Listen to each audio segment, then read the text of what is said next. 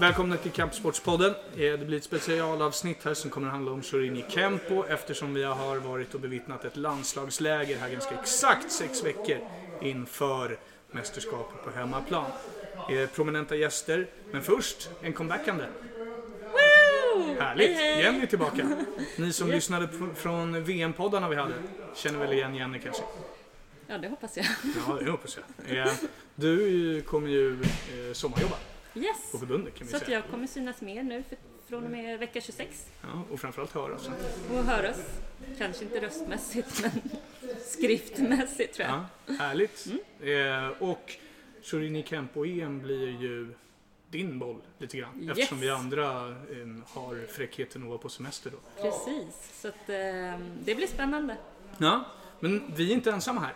Vi Nej. sitter här med eh, Alex Tilly. Mm, det är jag. Välkommen. Hej, Alex. Härligt. Och eh, Lovisa Jonsson.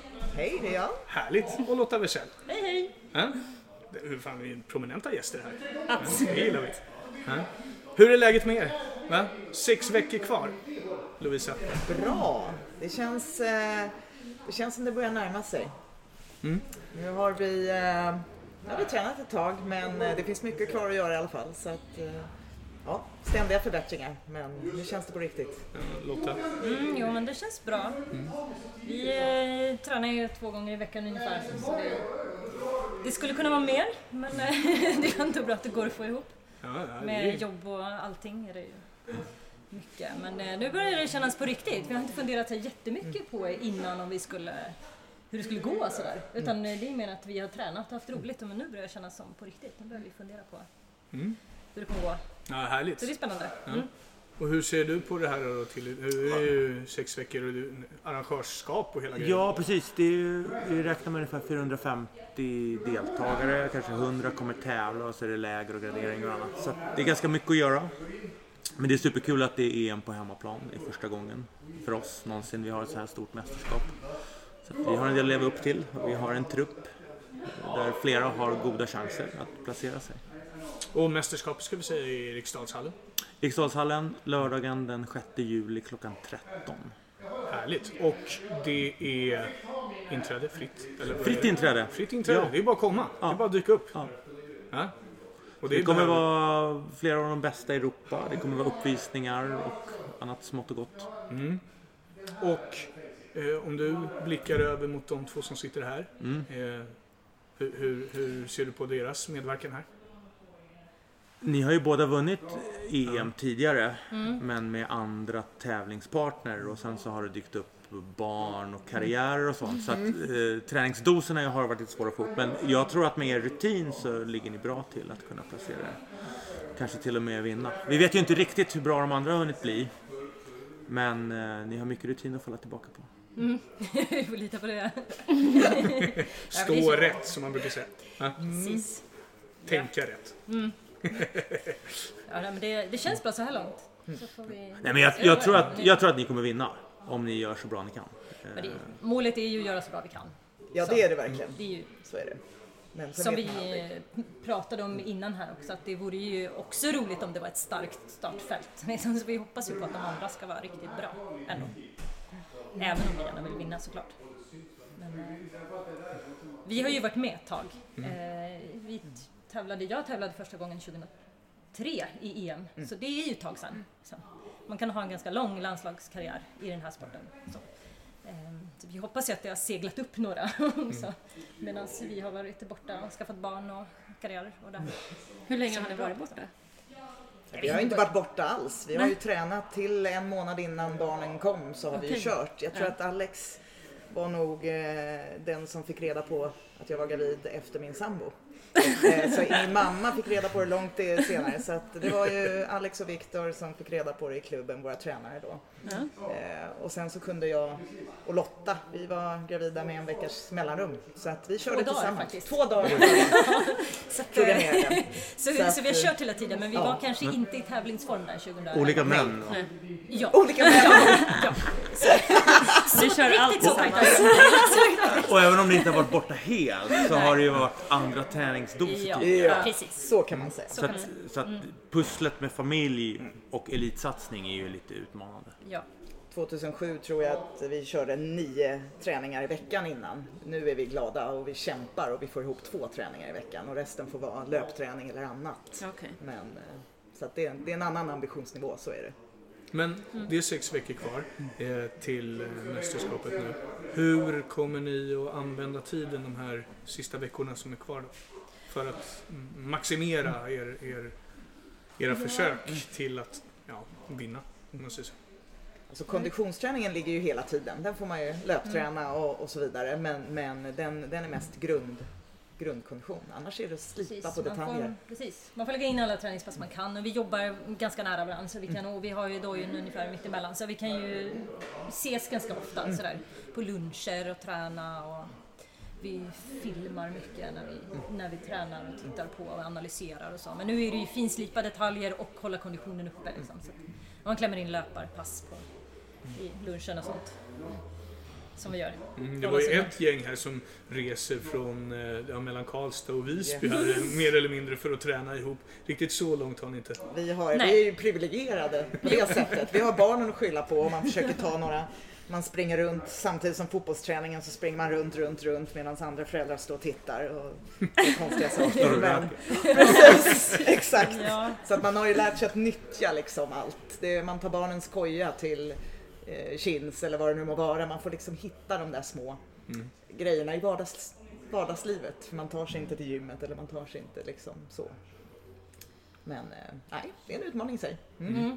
Du Alex, eh, hur står sig svensk Shorini Kempo eh, mot den internationella konkurrensen i dina ögon? Bra i Europa. Vi, vi har inte en så bred topp. Men de bästa i Sverige är bland de bästa i Europa. Utan tvekan. Sen när det gäller just den här tävlingsformen. Mm. Som i, I par så visar man liksom serier av tekniker. Eh, Då är Japan och Indonesien outstanding. De tar alla medaljer på alla VM. Eh, Och där är det svårt för västlänningar för att det är en stor fördel att vara väldigt liten. Och eh, alltså vinnande paren, eh, jag vet några herrar som vägde så här 43 kilo.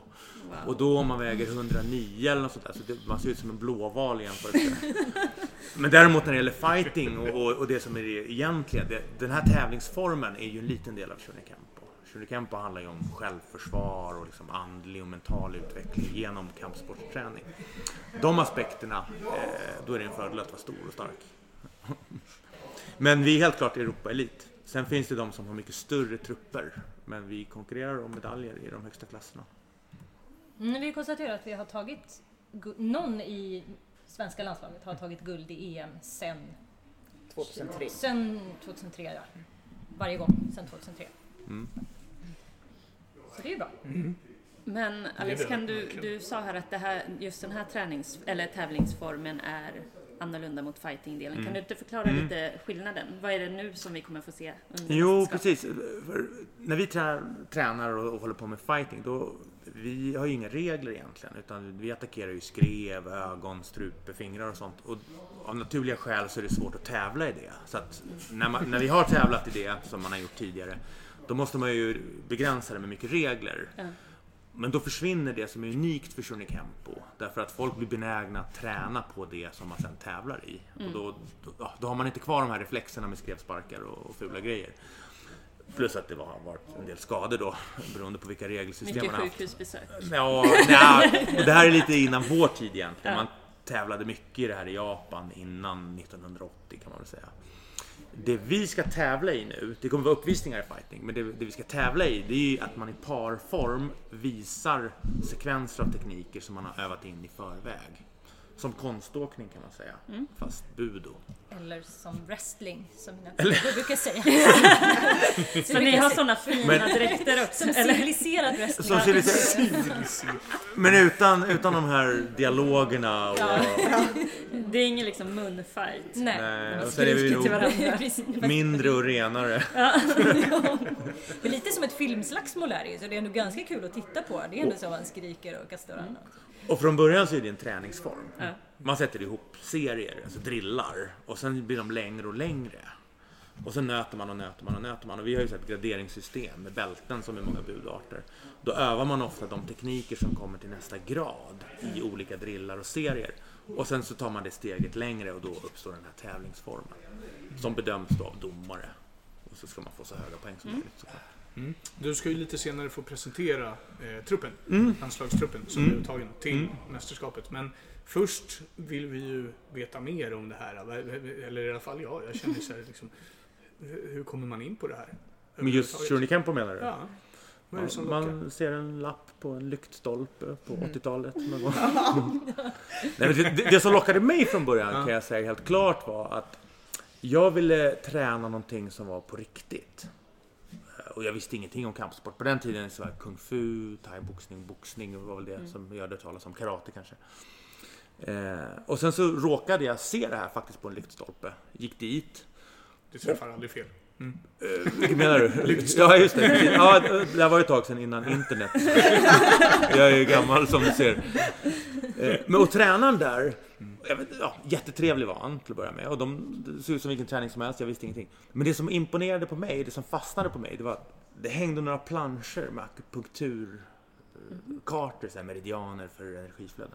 Och så visade han hur man i Shurnikempo snärtar mot ögonen om någon tar tag i en. Och då snärtade han på planschen som gick sönder. Och jag bara wow! Det här är, det här är på riktigt! Och sen missade inte jag ett pass på flera år. Och bodde i den där dojan.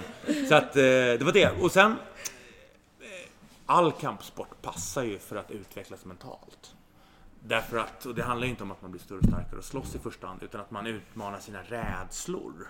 Och att man liksom vidgar sin komfortzon. Eh, Och för att kunna träna, precis som du håller på med brasiliansk jiu-jitsu, man måste lita på sin träningspartner. Och det är roligare att träna med duktiga människor, så att man utvecklar varandra. Eh, Och vi har, vår filosofi handlar väldigt mycket om det. Tävling är egentligen inte det viktiga. Så att man kan komma till oss oavsett hur talanglös man är om man får säga det. Alla kommer ha en plats och trivas. Det handlar inte bara om att liksom vaska fram guldkornen som blir champions. Utan vi har en ganska tillåtande och öppen atmosfär. Samtidigt som vi har Europamästarinnor som sitter här som, som är champions. Men de är hyfsat ödmjuka fortfarande. Vi får se. Vi får se. Efter den 6 juli kanske de får hybris. Men då går vi över till fighting direkt. Då tar vi ner dem på jorden igen. Ja, jag vågar nog påstå att i alla fall jag var väldigt dålig väldigt länge. Så då var det bra med den tillåtande atmosfären. Ja. Men det är ju en grej, Shurikenpo är rätt svårt att lära sig. Det är liksom komplexa tekniker. Slag och spark, liksom, det, det liknar ju många andra stilar slag och spark. Men sen liksom hur man ska fånga grepp och ta balans och hålla på under stress. Det tar många år att lära sig. Och det gör ju också att vår landslagstrupp har ganska hög medelålder. Mm. Faktiskt. Ja. Det är svårt att sätta ihop coola sekvenser av tekniker om man inte har tränat rätt länge. Jo, det Då är ju faktiskt ålder ett plus egentligen. Alltså i, Ja, det, i fråga, men- alltså, för men- då har man ju mycket bagage. Den- alltså om man nu har kört länge då innan kanske. Den tekniska kurvan går ju uppåt så här. Ja. Men den korsar någonstans den fysiska kurvan är på väg neråt. Så att snabbhet och explosivitet, det är svårt att hålla vid liv vid en viss ålder. Men man, som du sa Jonathan, man får kompensera det genom att vara lömsk och välplacerad och timing och sånt. Exakt. Det var liksom min, mitt gebit redan när jag var ung. Det där med lömsk och. Ja, nej. Vi släpper det. Eh, Men vilken lyktstolpe hittade ni då för att hitta till det här? Ja, det var, jag skulle egentligen jag skulle gå med mitt band. Vi skulle börja träna kung fu tillsammans hade vi tänkt. Mm. Och så, de så här, kan vi inte börja träna sån här kung fu? Det finns en lokal på Södermalm, det vet jag. Så gick vi ner där.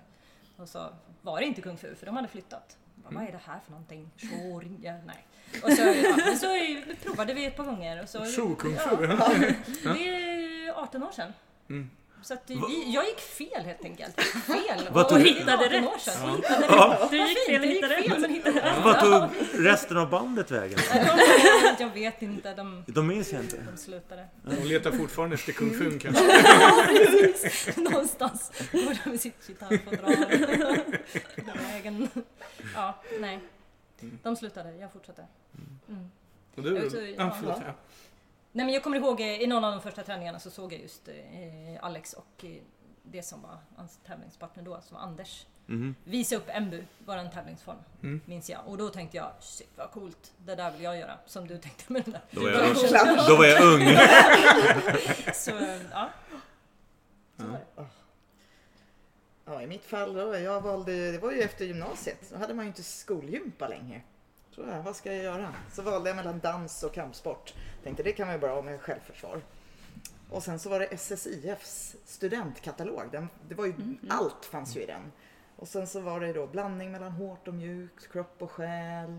Eh, så jag tyckte det passade filosofimässigt men det var lika mycket att det passade med de dagar. Eh, så det, hade, det var också väldigt mycket slump men där fanns det i alla fall en liten beskrivning så jag gick inte helt fel.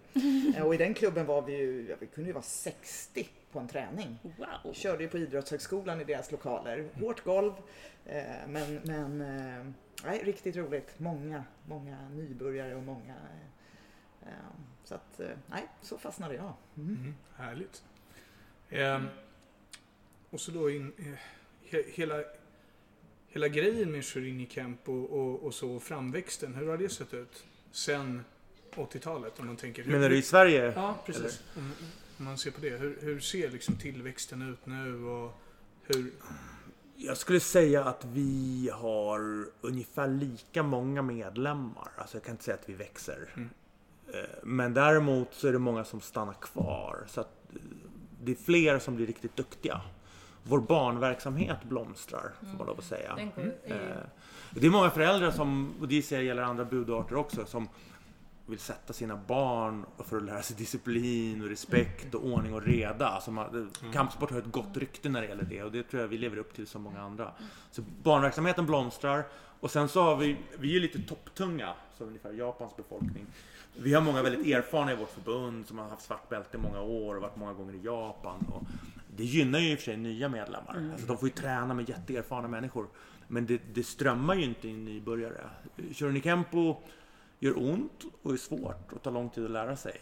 Eh, Och i dagens samhälle vill man ju ofta lära sig saker snabbt. Eh, Tålamod kanske inte är det som folk har mest. Nej, nej, Varför tittar du på mig? nej, ja, nej, det var absolut Har ni inget tålamod Tå, tålamod och jag fick blicken direkt. Ja, Nej, men det var så tyst. så Jag Så att, men vi, vi tycker ju så här att Shorin Kempo är ju någonting som är väldigt långsiktigt. Precis som du var inne på så är det någonting som man kan hålla på med väldigt länge. Man måste inte vara stor, stark och snabb utan med åren kan man kompensera det med teknik. Vi jobbar med punkter och fulgrepp, fingrar och balans och såna här saker. Som tar lång tid att lära sig och som man kan bli jätteduktig på fast man är gammal. Samtidigt som det handlar om andlighet och mental utveckling och det tar lång tid och det är ofta någonting som folk saknar om man liksom samhällsanalytiskt pratar om konsumtion, kortsiktighet, materialism och sådana saker. Så vi står ju för någonting annat som, som vi tror att många behöver egentligen. Men det är inte det folk vill köpa direkt utan man vill ha ett knep. Men vi kan väl säga att våran, ja, våran yngsta utövare i klubben är fem år och våran äldsta är 80. Så att vi har ju Ja. ganska bra Bra spann. spridning på ja, bra spann. Och, det också, många, många föräldrar som jag pratar med, eftersom jag har mina barn i barnklubben, eh, blir ju väldigt intresserade när man pratar om Shorin Kempo. Alltså, det är ju många som eh, vill komma och prova och tycker att det låter väldigt sympatiskt. Så det här att vi, att vi tränar tillsammans, att man kan, man behöver inte ha några förkunskaper, just man kan börja lite när som helst. Det är inte så att man måste köa, man måste börja när man är sex år, annars är det kört och sådär. Ehm, Och att det är en väldigt sånt, som vi pratar om, tillåtande atmosfär. Liksom. Och en annan grej som en del beskriver att det, det är ju ganska många som känner sig otrygga i dagens samhälle. Och här är det någonting som faktiskt funkar på riktigt. Alltså en liten person kan klara sig mot en stor angripare eftersom vi går på svaga punkter och drillar det. Eh, passar små människor, tjejer och så vidare. Ja, man har ju nytta av det också. Re- Rent mentalt, liksom, även om man inte behöver slåss så mycket i vardagen så har man nytta av det. Men du bor i Eh, man- Skarpnäcken då? Tidsfråga. inte ute på nätterna. Nej okej, Skarpnäck på nätterna. Ja. Ja. Mm. Nej, men bara att veta om att det, man kan försvara sig om det skulle behövas. Det är ju en styrka i, Mm. i vardagen. Även när folk försöker eh, sätta sig på en mentalt, eller vad man ska säga. Mm. Ja. Hur många är det i Sverige som håller på med Shorin Kempo? I Sverige, om jag minns rätt, runt 300. Ja. Fördelat på ungefär 10 klubbar. Och hur ser det ut ute i världen då? I världen, och antal, oh det där har jag... Svårt kanske? Jo men det läser jag på för Jag tror Ja, att det är en för- och en halv miljon ungefär. En och en halv miljon. Ja, i hela världen. Men är inte det som någon gång har tränat Shirley Campo? Är vi så många? Det vet jag inte. Nej. Men jag försökte du väl kan det för inte alls länge sedan. Eh, ja. I Japan är det ganska stort. Mm. Men även i Japan så minskar ibland intresset för traditionell bud och det här räknas lite mer som traditionellt. Med, jag, tror, jag har hört siffran 3000 klubbar i Japan. Mm. Indonesien är det väldigt stort. Väldigt stort. Sen finns det, alltså på vårt EM kommer det folk från 23 eller 24 länder. Och hur många länder finns Shirley Campo i? 60? 60 länder eller något sånt. Det finns i alla världsdelar. Afrika, Asien, Sydamerika, Nordamerika, Australien. Vi kan ju säga det lite så här för, for the record. Eh, att vi har en som sitter och lyssnar här bredvid från landslaget också. Arnaud, vill du inte komma hit och vara med lite? Absolut! Ja? Istället. Det är ju bara trevligt. Det är ganska mysigt faktiskt. Ja, eller hur? Eh, hur är läget med dig då? Det går bra. Ja? Bra träning idag och bra grupp. Vi håller på med bra träning inför EM nu så det känns väldigt bra. Och i formen? Ja, det är skitbra nu. Ja. Mm. Eh, och vilken lyktstolpe såg du när du började med Surini Mm, Jag Kempo? började i Frankrike faktiskt. Ja. Ja, och då var det någon festival där som egentligen man har varje år. Där man kan se lite olika föreningar som finns där och vad det är man kan göra. Och jag var med någon, min bästa kompis då och vi letade efter någon sån traditionell kampsport där man kunde meditera och köra såna, såna, grejer som är lite mer såna, det man tänker är en budo som från Japan, mest traditionella där. Och jag läste ganska mycket manga och sånt då. Tänkte jag, det vill vi testa. Och då hittade vi det här och tänkte wow, det här ser riktigt bra ut, det vill vi testa. Och vi var där första träningen eh, och tänkte wow, det här är den grejen vi ska hålla på med. Eh, Och då kör vi ju på typ jämt sen. Varje träning har vi inte missat i många år sedan. Och har tränat jättelänge nu. Sen har vi eh, flyttat från varandra ganska mycket då. Flyttade Mm. till Sverige, var det 13 år sedan nu. Och tränat sen dess här i Göteborg då. Eh, Och sen min eh, bästa vän, han har tränat Kempo lite överallt då. I eh, Moskva, i USA, i ja, lite olika länder då. Mm. Vi har alltid hittat ett sätt att träna och fortsätta träna med varandra då. Så det är kul. Mm. Vilken målsättning kommer du med in i, till EM då? Nu? Har vi tränat ganska hårt, ganska länge och satsat väldigt mycket på att bli väldigt vass då. Och så det finns ganska hög ambition mot EM. Ehm, vi kommer att eh, göra ihop en embo med, med, med Hanna då. Mm. Och, eh, och där känns, eh, vi har ganska goda förutsättningar att göra någonting väldigt bra. Eh, en placering är väldigt svårt att göra för att det är en bedömningssport också men det finns goda chanser att, ha någonting, att göra någonting bra då. Så hög ambition. Ja. Kul. Nu, Ja, jag tänker bara, alltså jag bara tänker, nej jag tänker egentligen inte. Jo, jag tänker så här, vad gör man samma dag som man ska upp och tävla? Hur ser den dagen ut? Alltså hur, vad gör ni för att liksom hålla fokus och inte tappa liksom nerverna? Ja, det är ju svårt. Eh, för att man ska fokusera all sin energi på specifika två minuter vid ett tillfälle på dagen. Så det är ju svårt. Men man får ju planera lite, liksom. man får planera vad man ska äta och när, och som vi pratade om innan, man måste veta när man ska gå på toa och när man ska liksom, hur mycket vatten man får dricka så att man inte liksom börjar... Eh, men vi har ju varit på några tävlingar just där det har varit väldigt svårt och oberäkneligt. Och då har ju också prestationen blivit sämre. Så det är väldigt viktigt att man förbereder de här två minuterna. Eh, att man är beredd liksom, när de kommer så att man vet när man ska vila, när man ska värma upp, när man inte ska värma upp. Och så, så att man inte liksom, tröttar ut sig för långt innan. Och så där. Ehm, Är det någon som har någon så här speciell ritual innan? Eller någon maskot man har med sig? ja, men det, det finns ju alla möjliga knep för att hålla sig... nej. Liksom. Inte än. Nej, jag vet inte. Ingen som- Nej. Nej. Mina barn har utlovat en skylt med någon slags Oj. Ja, det, Det är bra. De, de tror att det är Mellon. Jag vet inte. För dem kanske det är Jag brukar ta någon dräkt jag har bara på de tävlingarna också. Så Mm, den tar jag ut lite speciellt bara. Men annars inget speciellt då. Det handlar om Fin att ja, Mm. sova så gott man kan och, Mm. och, och ta det så lugnt man kan så att man vet att man har den stressen också.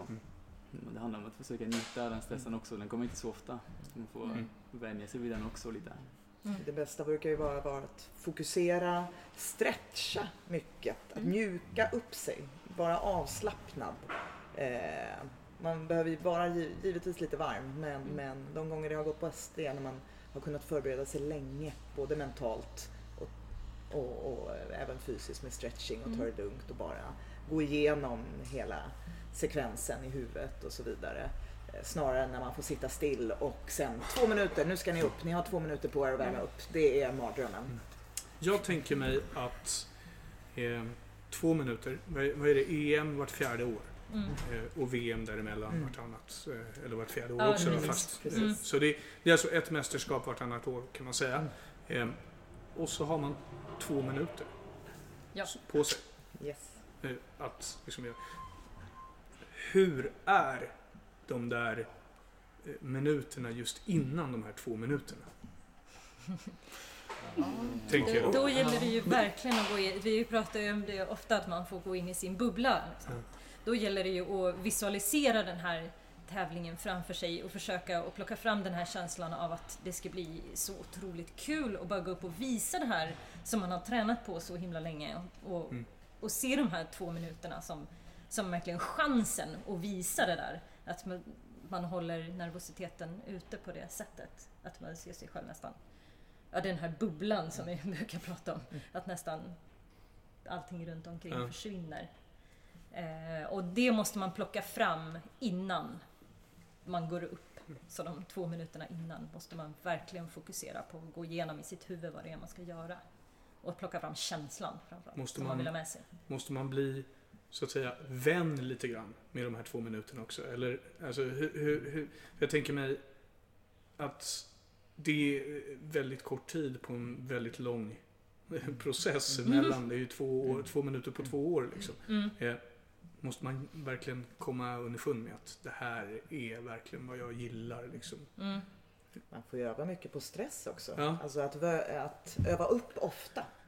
Eh, jag vet för, för ett antal år sedan när vi körde, min, min dåvarande partner var mer nervös eh, så att säga. Så vi drog ju in, kleti och pleti, alltså utifrån gatan kunde vi dra in folk. Kan ni bara komma och titta? Bara för att träna upp de stressnivåer eh, av att faktiskt andra tittar. Och vi gör det ju jättemycket i vår klubb, nästan varje träning. Ja, men så får man visa upp för att faktiskt sänka Mm. stressnivåer. För man presterar inte på topp när man är stressad. Men kan man lära sig hantera stressen och det gäller ju oavsett om det är MB-tävling eller om det gäller i vardagslivet. Eh, Kan man lära sig hantera vad, vad liksom, när stressen kommer och att fortfarande eh, inte sluta andas eller vad det nu må vara. Eh, så presterar man ju bättre. Mm. Så att träna stress helt enkelt. Och det, det finns ju vissa stilar som har tävlingar nästan varje helg. Då får man ju en oerhörd mängd träning i det här. Vi, vi tävlar ju rätt sällan, även om vi har EM eh, varje år. Eh, så för oss, vi måste ju öva som om vi tävlade mer än vad vi hinner tävla. Mm. Men jag, jag tror att, att, att förknippa det hela med någonting som är roligt och en njutning och det hänger ofta upp med hur väl förberedd man är. Mm. Är man bra förberedd så är det kul att visa upp vad man har. Ja, har man slarvat med det, då kan det ju vara en mardröm. Ja. Det blir också ett högre värde i de här momenten man får och det händer inte så ofta. Och Precis. det är kul när man har lyckats bygga någonting och visa den, den dagen eller de, den, de minuterna då. Mm. Och det är det som är kul också, att det finns ett, ja, ett högre värde i att det inte finns så många tillfällen. Mm. Lite OS-känsla. Ja, Precis. lite så. Och nu är det ju på hemmaplan också, så blir det Mm. lite extra roligt därför att folk vi känner kommer komma Mm. titta. Ja. Och det är, så är ju i alla fall inte jag varit med om någon gång nästan. Den nervositeten kommer har vi titta på aldrig haft. det är såhär, nej det är bäst, ni behöver Så, eh, så nu, nu kommer ju folk eh, bli inkommenderade och Ja. då kommer det ju kännas extra roligt med de där två minuterna. Så då kommer det ju kännas såhär, jäklar, ska vi visa upp vad vi har gjort? Precis. Och om man kan plocka fram den här känslan, det är då det brukar bli bra. Jag undrar då bara, ni, ni tävlar ju i par. Är det inte så att man är nervös över den andres prestation också? Alltså att det blir en sån här dubbel nervositet och dubbel stress. För att man är rädd att den andra kanske missar, eller ska jag missa? Du vet den grejen. Ja, sätta den andra på pottan det- lite grann. Ja, typ nej nu får jag inte Ja. förstöra det här för vi är två. Eller liksom, Ja, men där känner man, och det, det är ju så vi tränar hela tiden. Vi Mm. hjälper ju varandra. Man är ju hela tiden, Mm. oavsett om man tränar sparring eller om man tränar embu, så är man ju hela tiden fokuserad på sin partner och att hjälpa sin partner. För att Mm. Det, det är ju bara den, den summan av produkten som är eh, det som är det man presterar så att säga. Så att jag genom att vara jättebra själv och inte hjälpa min partner, då blir det inget bra resultat utan vi måste göra det tillsammans. Mm. Och vi kör ju väldigt mycket så när vi tränar sparring också. Att man måste hitta samma nivå där båda kan förbättras och där man hela tiden kan utvecklas snarare än att den ena ska vinna. Så att det, det ligger ju generellt i all vår träning att, att hjälpa varandra. Liksom. Mm. Men vi pratade om det förr, för jag har kört med ganska många olika partner genom åren. Man kan ju också se när ens partner har fått panik. Ja. Och jag, jag får inte kontakt med honom nu. Och då blir man ju själv ganska spänd. Eller tvärtom, att han ser att jag har fått panik. Just det, det finns ett sånt spel. Men så sånt, så sånt är bra att öva på innan. Ja. Och hjälpa. Se att du får en glasartad fiskblick. Alltså, då måste vi ha någon cue för att du ska komma ur Men bubblan. hur, hur kan man träna på det då? För Det, det är ju en rätt intressant grej. Alltså, Ja, ofta den som, är, den som blir mest nervös är ju nästan den som får styra lite. Den kommer att det är då man i hög utsträckning måste acceptera att nej men nu, nu drar vi oss undan. Vi står inte här och snackar om fem andra saker nu utan nu är det fokus. Eh, Nu, nu styr vi upp det mycket noggrannare. Eh, och, och, och att det är den personen kanske som ibland får styra. När den personen har andats klart, när den personen är beredd så kör man. Så man kan ju lägga upp det. Det är vem som initierar. Om, om man själv är mindre nervös så väntar man helt enkelt tills, man, tills den andra personen har landat. Men är du i själva? Innan, Innan. För i, innan ämbun pratar jag om. Sen, är det, Nej, men- sen finns det inte Jo då, det finns det. Det finns det, visst det. det finns, för man måste också ha en plan för vad man gör om det pajar. Så att man En inte, ja, så att man inte tänker att nu ska vi göra om och den andra tänker nu fortsätter vi. Ja. Det där måste man ha löst innan. Eh, Och så är det också smart att dela upp det i små vattentäta skott som Titanic. Så, det, så inte allt sjunker.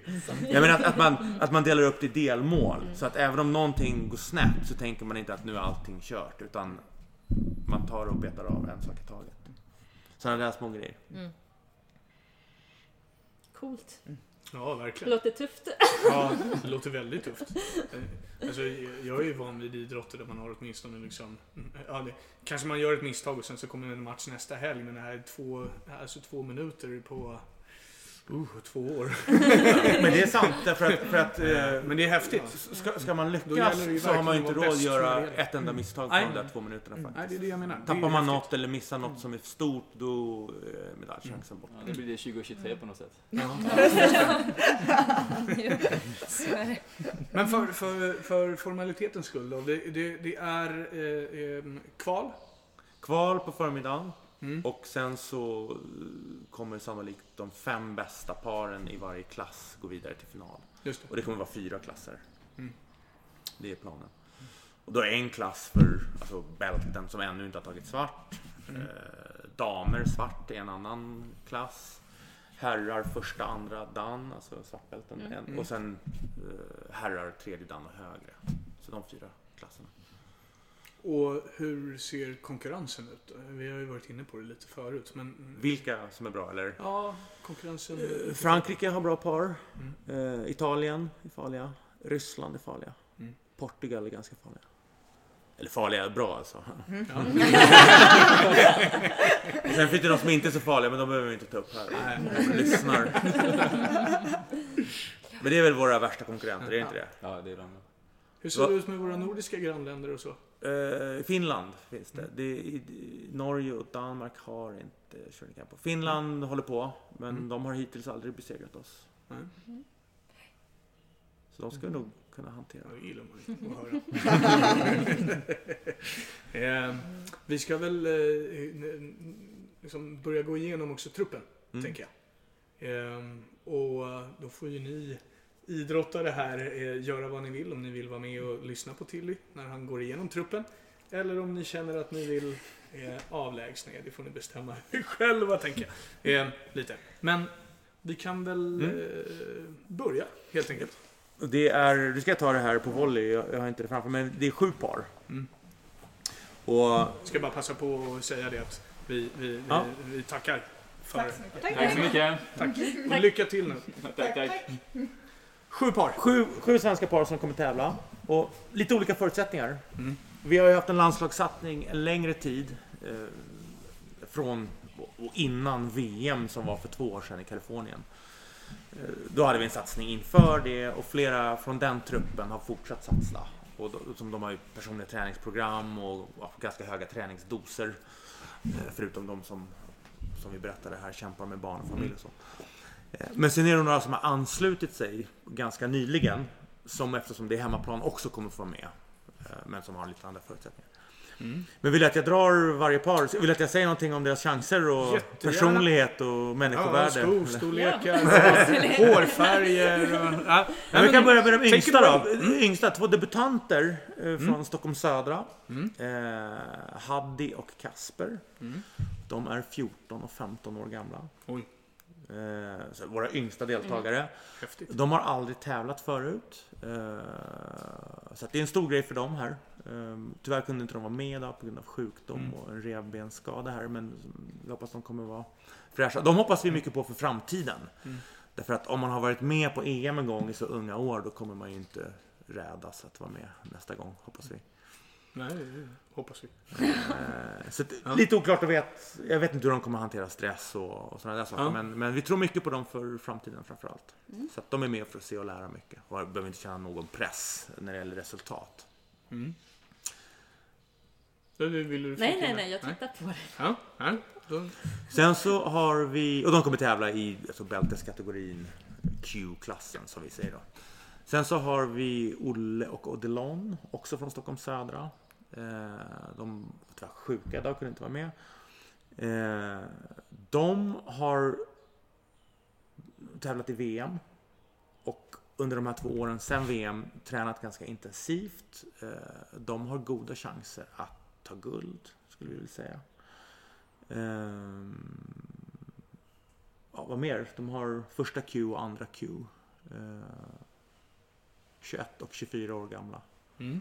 Så de är också up and coming. Mm. De kan vara farliga på VM om två år och inte minst EM året därefter när de då sannolikt har graderat och kommer konkurrera eller tävla i, i klasser med ännu hårdare konkurrens. Spännande. andra Mm. par. Sen så såg ni Björn och Fredrik här idag. Precis. De har parat ihop sig ganska nyligen. Eh, Fredrik har tidigare tävlat i EM när han var yngre. Mm. Eh, Björn gör sin debut i sådana här sammanhang. Som 41 år gammal. Som Det 41-åring. är Han, han har tävlat i en tidigare Ja. men inte på EM-nivå. Nej. Nej. Och Fredrik är då 20, så det är rätt omaka par om Ja, så. Men- både längd och ålder och Ja. andra. Ja, Och det är en rolig grej också. Ja men det är svårt att säga faktiskt. För de, de, de vi hoppas ju, för de parade ihop sig ganska nyligen jämfört med några av de andra. Så att de har ju fortfarande möjlighet att utvecklas en hel del. Så vi får se. När bitarna faller på plats så brukar det klarna. Och det kan vara, en del är jättebra på träning och sen så kan de inte få ut det på tävling. Och så finns det andra som blommar upp liksom. Mm. Så vi får se. Jag hoppas att de går till final i alla fall. Mm. Spännande. Par fyra då. Ja, de, det är inte någon särskild ordning här, men eh, Arnaud och Hanna som sitter där och lyssnar. Eh, båda är ju väldigt erfarna och meriterade, men med andra partners. Mm. Och nu har de på grund av ja, olika omständigheter börjat köra med varandra. Sen hur länge då? Tre månader. ja. Tre månader. Och Hanna bor i Stockholm och Arnaud i Göteborg. Så det är lite praktiska utmaningar här. Men båda har ju, alltså, när man tävlar i det här så hänger det ju på vad man har för grundteknik. Mm. Koreografin är ju någonting man bara måste minnas och lära sig. Mm. Utan fenomenal grundteknik blir det ingenting. Båda de här har fenomenal grundteknik. Så att, och sen är det lite kortare tid än vad vi hade hoppats på att sätta ihop det hela. Eh, de kommer ju tävla i högsta herrklassen. Det är ett mixed par ju här. Hanna Mm. är, är kvinna och Arnaud är man. Eh, och då hamnar man i herrklassen i det här fallet. Eh, hård konkurrens. Men kan absolut, alltså vill det sig väl kan de ta alltihop. Mm. Medalj hoppas jag på. En liten sidfråga bara. Är det många som kör mixad? Eh, jag vet att på VM 2001 i Paris så var det ett mixpar som vann alltihop. Mm. Eh, och då pratar vi VM med Ja. japaner och så. Jag vet att det kommer vara ett livsfarligt par från Ukraina. Eh, De är gifta och De kör de lever på. Shurikenpo så att de gör det här varje dag. De är bra. De blir farliga. Vi ska... eh, så att jag vet inte exakt hur många. Jag har inte kollat på Nej. deltagarlistan än. Mm. Men eh, ibland finns det särskilda klasser för Mm. mixpar. Vi har valt att slå in dem i herrklassen. Mm. Och sen har vi... Ett par till. Eh, Lotta och Lovisa som satt här nyss. Eh, också rutinerade och meriterade. Båda har tävlat internationellt både på EM och VM och Mm. vunnit EM och sådana där saker. Men med andra partners. Mm. Första gången de tävlar tillsammans. Eh, och som de sa själva så brottas ju de med att få ihop träningsdoser. Precis. Eh, men i den kategorin har de goda chanser. Det är lite svagare konkurrens i damklassen och eh, jag tror att de kan vinna. Ni Spännande. håller tummarna. Ja, det, gillar, det gillar man ju att höra. Ja, verkligen. Mm. Och sen har vi... Sen så såg vi Åke och Stefan. Mm. Och de ja, det är de här ju- Karlstad slash Visby Karlstad slash. Visby och Grand Old Masters. De, eh, sa de hur gamla de var eller ljög de om det? Eh, ja, det, det- var några ton, 20, 25. tonår... tonårs, ja. nej, nej, ja, 51 och 53 har jag för mig att Ja. eh, åldrarna var på dem. Ja precis, så de har ju tekniken, rutinen, Mm. men de har lite ont. och, det är eh, men det är ju två tuffingar. Mm, Så att, och man ser ju att de har mycket potential här. Men Mm. de håller på att jobba på att få upp sin speed. Mm. Och också var ju grundtanken inte att de skulle vara med, men så hemmaplan, absolut sista chansen. Mm. Eh, Mm. Jag tror Åke sa det till mig att han började träna 1984. Mm. Ja, det är respekt. ja. Mm. Åke var ju min förebild när jag började träna. Coolt. När vi var i Japan kommer jag ihåg hur alla andra skulle gå och dricka öl. Han smög ensam upp till templet och stod och körde grundteknik. Och jag smög efter och fick vara med. Det är sant. Ja. Gud vilken eh, Ja, upplevelse. svettig och ensam i timmar. Så, och med de där, den där, all den där grundträningen är också det som syns när, Mm. när han rör sig. Mm. Och så har vi ett sista par. Ja. Allan och Elias. Som tyvärr, tyvärr har vi lite frånfall här idag. Mm. Vi har tränat så hårt så att de är väl De är slut. sårbara. Nej, skojar. Eh, de har bara grönt bälte, jag tror de har tredje, fjärde Q eller något sånt. Men båda är supertalanger. Mm. Och eh, inte purunga, eller Allan är 24, Elias är väl 38 eller något sånt där. Eh, de har bra chanser också. Det är deras första tävling. Eh, Mm. Med sina bästa stunder så ser det riktigt, riktigt bra ut. Kul. Mm. Härligt. Det låter jättebra ju. Ja. Du Eh, glömde väl inga nu här? Så att, Nej, jag, Jag tror det var sju. prickade av sju, Ja. tror jag. Titta inte på mig. Alltså mina matematiska kunskaper var aldrig liksom... eh, Det var, det var inte det jag var bra på, om man säger så, i skolan. Men räkna till sju tror jag jag fixade gång. Eh, men inför EM nu då. Mm. Eh, vad skulle du vilja se i liksom, EM? För att vara riktigt nöjd. Alltså, Med resultat menar du? nej, om, om vi då tänker EM som en företeelse. Som evenemang? Som eller? evenemang, ja. Va, va, Alltså, Det, det är en massa praktiska saker som vi vill ska falla på plats såklart. Men, men eh, jag hoppas att det är hög nivå på tävlingar. Eh, att vi kommer att ha trevligt. Och det, det är träningsläger och graderingar och massa andra saker som för oss är lika viktiga som själva tävlingen faktiskt. Vi är arrangörer. eh, Så att det är mycket som ska funka och jag hoppas att det kan bli inspirerande för andra europeiska länder. Det här Mm. brukar ju rotera vem som arrangerar det. mm.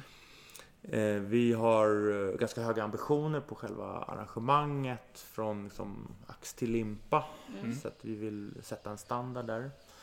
Hoppas att det blir roliga uppvisningar också som visar andra delar av Shonekempo Mm. med mer självförsvarsaspekter och tillämpningar och mer fighting inriktat. Ja precis, för det är ju inte bara EM-tävlingarna Nej. som kommer att hända under de här Nej, dagarna. nej, precis. Eh, På fredagen så är det graderingar och då är det höga grader. Mm. Eh, Inte de högsta men fjärde, femte dans graderingar kommer att hållas. Eh, och sen på lördagen så är det tävlingar. Mm. Söndagen och måndagen är det träning. Mm. Och det är det som många kommer för. Mm. För att det kommer några av de främsta instruktörerna inom Shurikempo i hela Mm. världen. Ausaka Sensei, nionde dan, en legend, 71-åring. Ett unikum, alltså helt fenomenal och dessutom råkar han vara min lärare. Mm.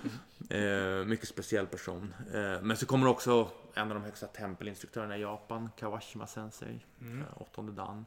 Och Arai Choji Sensei som har sjunde dan. Så de kommer hålla i mycket av träningen. Och sen så kommer flera riktigt seniora europeiska instruktörer också vara med Mm. och undervisa. Och det är en rolig grej. Alltså man, Ja. man- Har man hållit på som jag i 30 år så då känner man ganska många utövare. Så att, att träna tillsammans är ett roligt sätt att umgås. Mm. Och dela med sig av nya grejer och tekniktips och sådana Mm. där saker. Om eh, våra lyssnare skulle vilja komma förbi Eriksdalshallen när det inte är tävling, går det bra också? Alltså vi, det jag tror inte vi har beslutat om det. Och det är egentligen mer av säkerhetsskäl. Så här, Ja. att, det. väskor och grejer. Vi kan inte ha för mycket obehöriga och så. Det Just man det. definitivt kan göra är att komma på lördag klockan 13. Mm. Fritt inträde. Titta på dels finalerna, då är det de bästa kvar. Och så kommer det vara uppvisningar. Mm. Mm.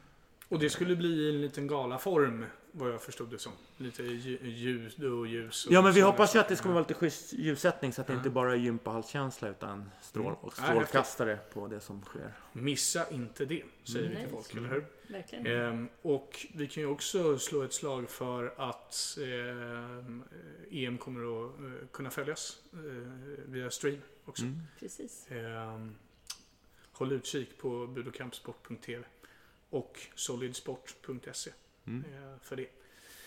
Eh, I övrigt då, Tilly? Mm. Någonting att... Nej. Ja, precis.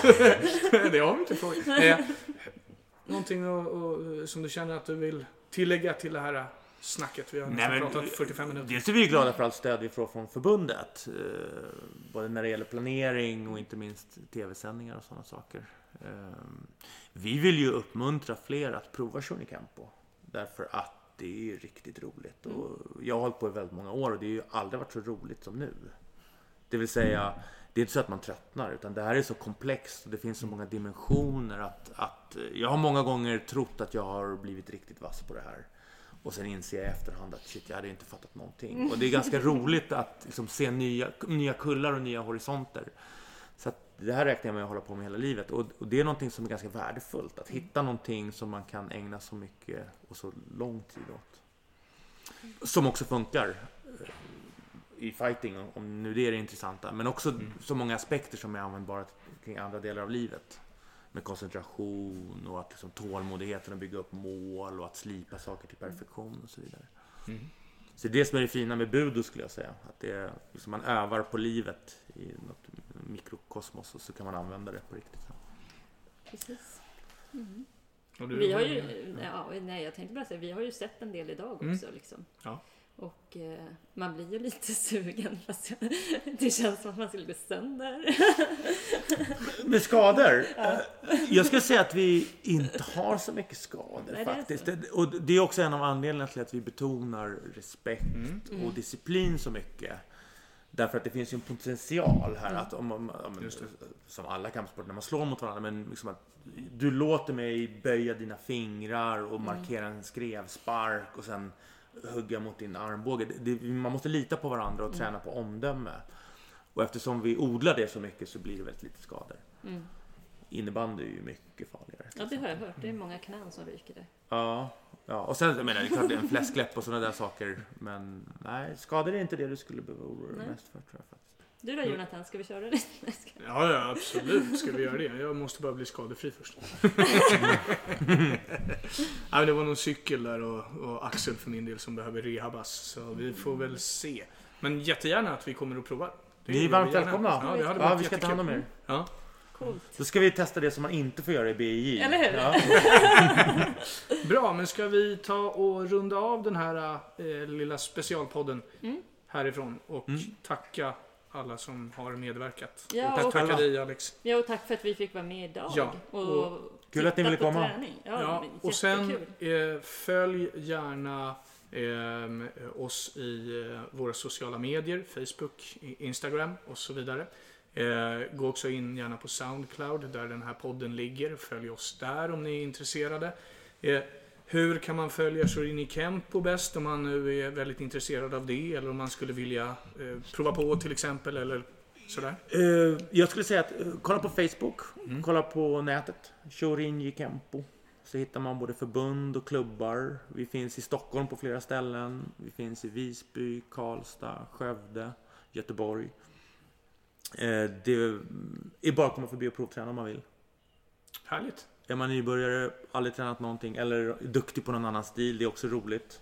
Så att det är bara att komma ner. Vi är ganska trevliga. Trevligare än vad vi låter under den här Nej, podden men jag tycker det har varit jättetrevligt. Ja, ja, jag håller med. Ja.